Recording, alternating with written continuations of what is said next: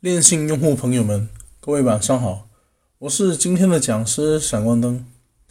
上一节课我们聊到了区块链的发展历史和进程，自比特币项目之后，各种区块链项目、各种币啊，如雨后春笋那样，一个接一个的出现在大众的视野中。当用户们想进行区块链项目的投资时，总是让人目不暇接。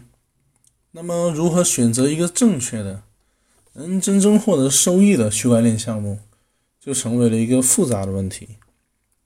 今天晚上，我就和大家聊一聊，如何判断一个区块链项目的前景。区块链的项目多如牛毛，仔细判断一个区块链项目的好坏，就需要一个相对比较统一的标准。相信很多朋友都对此有所耳闻。就是利用区块链的特性来区分区块链项目的真假。那么，真区块链项目有哪几个特性呢？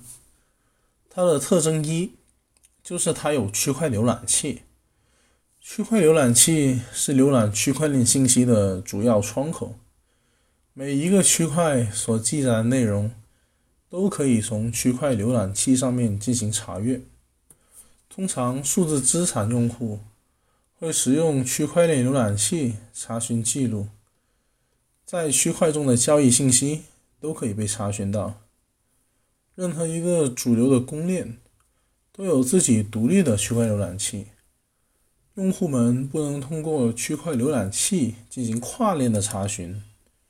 但是呢，有一些网站为了方便用户查询多条区块链上的内容。会将多条区块链的区块浏览器的信息集中到一个网上，方便用户们在多个区块浏览器中自由切换。这需要注意的是，能自由切换的区块浏览器，并不代表可以将数字资产进行跨链的交易。区块浏览器仅仅只是提供了一个区块链的查询功能。不同的区块浏览器展示的内容也各不相同。通常，用户们可以查询到区块链中包含的交易信息，以及区块的高度、哈希值、发布时间和开采的矿工等等。部分区块浏览器还会显示全网算力、算力的难度以及其他的一些数据。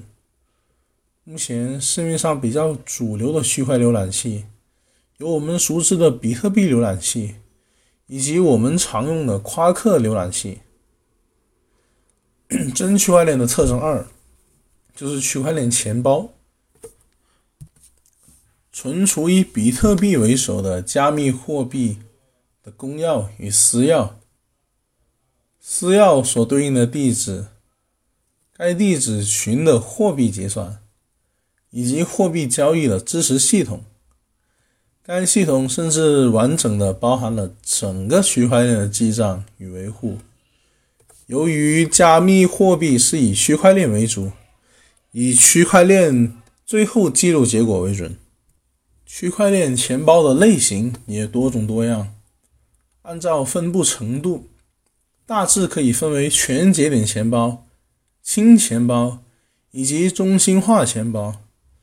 全节点钱包需要先进行软件的安装，安装后会与整个区块链进行同步，存储整个区块链。所以，全新钱包开始同步时，必须从第一笔数据开始下载，会花花上数小时到数十天不等的时间，并且占用很很大的存储空间与网络流量。这样的钱包又称为完整节点。新钱包与前者相比，此种钱包仅存储私钥与结算，不储存整个区块链，所以占用的资源较少，比较适用于移动设备。在线钱包呢，一般设计成网页形式，在网站生产私钥后由个人保管，日后要访问钱包时必须输入私钥，网站不负责替用户保存。使用概念上类似于 SPV 钱包，的网页版。中心化钱包一般设计为网页形式，同时保管你的私钥。此类网站的风险较高，因为掌握你的私钥，也就等于掌握你该私钥下的加密货币的资产。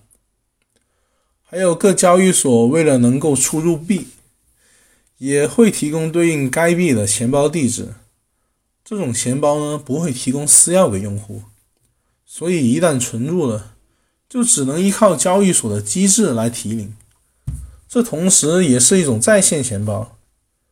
在所有钱包中，安全程度最高的应该就是冷钱包了。这里也要感谢唐老师之前和我的交流，让我理解到了这种钱包。冷钱包也称为离线钱包或者断线钱包，区块链的钱包种类之一。意思是指网络不能访问到用户私钥的钱包。冷钱包通常依靠冷设备。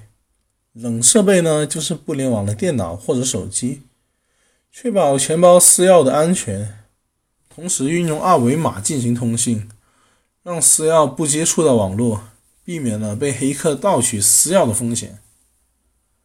那么，真区块链项目的特征三就是区块链节点了。节点指的是区块链网络中的计算机，包括手机、矿机和服务器等等。操作一个节点可以是普通的用户钱包、矿工和多个人协作。例如，比特币是属于公有链。当我们用自己已连接到互联网的电脑运行程序时，这个电脑就是比特币网络其中的一个节点。对于像夸克区块链这样的公有链，理论上来讲，你下载完整的区块链，参与交易和挖矿。才算是节点。然而，在现在的链性里，矿工、完全节点、轻量节点，甚至普通用户，在不同的语境下都可能被称为节点。任何人都可以架设 PC 服务器，加入区块链的网络，成为一个节点。区块链的世界里面没有中心节点，每一个 PC 节点都是平等的。都保存着整个数据库，你可以向任何一个节点写入或者读取数据，因为所有 PC 节点最后都会同步，保证区块链一致。广泛的 PC 节点能够保证区块链在技术上永久的存在。我们了解完了真区块链项目特征，在判断一个区块链项目的真假时，便有据可依了。我们再来谈谈假区块链带来的影响。谈到假区块链项目，就无非是最臭名昭著的几种，可以称之为诈骗的项目模式，比如 ICO，再比如 IEO。这些没有本质区别的、毫无新意的内容，被各种恶意的项目方和平台方一次又一次的花样鼓吹，或者是一些闻所未闻的。如共振之类的玩法，区块链的世界从来不缺新玩法，一次次的颠覆传统各阶级人群的认知，各种骗钱的手段花样百出，比如 Fcon、加密猫、区块链宠物一类的项目，短短时间内笼获大量的资金。然而，投机者、投资者明明知道是庞氏骗局，但还是会愿意去接盘。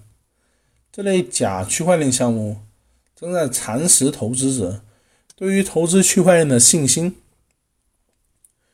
还有各种山寨币，其实就是以比特币或者以其他主流币的代码为模板，对其底层技术进行了一些修改的新型的区块链货币。因为比特币的代码是开源的。目前 GitHub 上面也有诸多的区块链技术方案，导致了区块链进行量产。于是，区块链玩家形象地称呼他们为山寨币。这类项目技术门槛低，开发时间短，成为假区块链的热门开发项目之一。再比如分叉币，就是区块链工程师通过修改代码。在原区块链本身的基础上创建新的区块链和加密货币时，就会产生硬分叉。硬分叉的原本目的是在现有的区块链上进行改进，但现在大多数分叉币推出的目的，都只是想借用区块链的名字来快速赚钱，而不是在区块链技术方面带来任何重大的进步。只有不到百分之一的分叉币具有实际的改进价值。想投资真正有价值的分叉币，无异于大海捞针。还有空气币，顾名思义，价值如同空气的币，也就是假区块链上发行的币。此类币一般没有任何的技术支持，比起前面的两款币有过之而无不及。然而，有一些空气币的发行商，甚至都不会成立一个公司来进行管理发行，大部分都是去网络上吹嘘区块链无所不能，来忽悠一些投资者进行投资。空气币的特点不重技术，而是重营销，将宣传放在第一位。币价的暴涨，并不是由于技术某一难点的攻克。或者项目的进展，而是通过某些营销的手段对用户进行洗脑式的吹嘘。也正是这类项目方，使得不了解区块链项目的普罗大众，认为区块链其实就是传销洗脑，是真正抹黑区块链的罪魁祸首。最近很多伪区块链项目出了各种问题，不断改制度，延缓寿命。但只是改制度、延缓寿命，无法解决根本的问题。有十年的区块链，没有十年的资金盘，众多资产盘都以区块链为名欺骗用户，说明他们也知道区块链价值大，希望用区块链的名义吸引更多的用户。但是假的东西真不了，真的东西假不了。这些年，假区块链都一个一个消亡了。真区块链却越做越好。最后再回到我们的夸克链性上面来，相信眼尖的朋友们都发现了，链信是真正的货真价实的真区块链项目，符合了三大特征。首先，它的主链夸克主链上有夸克浏览器，同时也有我们所常用的 QK Build 钱包。